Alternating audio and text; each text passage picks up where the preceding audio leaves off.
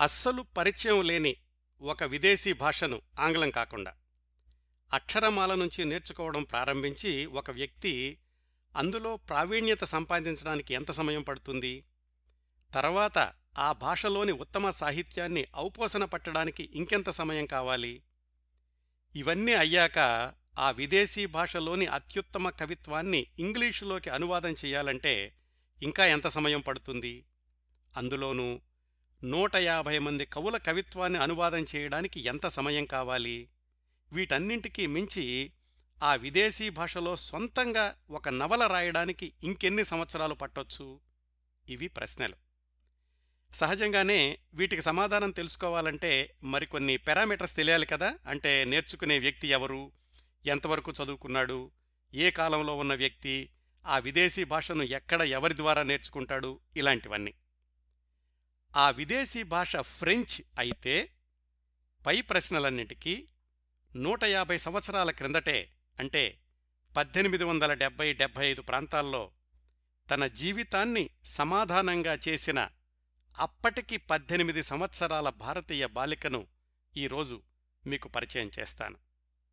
నిజానికి ఆ రోజుల్లోనే ఆ బెంగాలీ బాలిక సాధించినవి ఆశ్చర్యకరమైన విజయాలు నమ్మశక్యం కాని వాస్తవాలు ఫ్రెంచ్ ఆంగ్ల కవులే నివ్వెరపోయిన సాహితీ సృజనలు.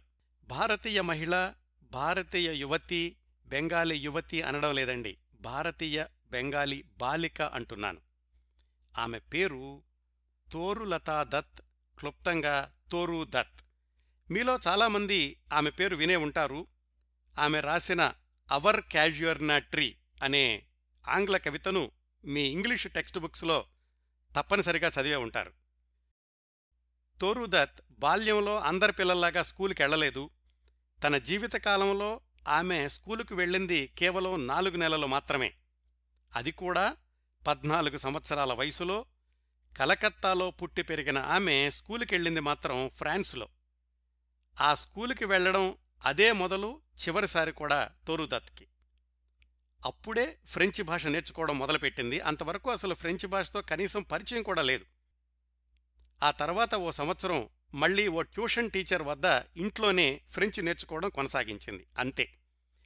అంత తక్కువ సమయంలో సంపాదించిన భాషా జ్ఞానంతోనే ఫ్రెంచ్ సాహిత్యాన్ని ముఖ్యంగా ఫ్రెంచ్ కవుల కవిత్వాన్ని ఔపోసన పట్టింది తోరుదత్ అత్యుత్తమ కవితల్ని ఎంపిక చేయగలిగే ప్రావీణ్యతను కూడా సంపాదించింది. సాధారణంగా ఒక భాషలో సాహిత్యం అంటే పర్వాలేదు కానీ కవిత్వాన్ని చదివి అర్థం చేసుకుని అందులో గుణదోషాలను నిర్ణయించడం అంటే ఎంత పరిణితి కావాలో ఆలోచించండి.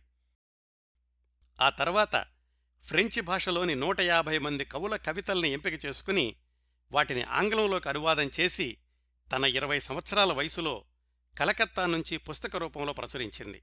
దాని పేరు a sheaf gleaned in French fields ఆ పుస్తకం లండన్లోని ప్రముఖ పత్రిక ఎగ్జామినర్కి సమీక్ష కోసం వెళ్ళినప్పుడు సమీక్షకుడు ఎడ్మండ్ గాస్ ఆయన ఆ పుస్తకాన్ని చూసి చిరాకు పడ్డాడు.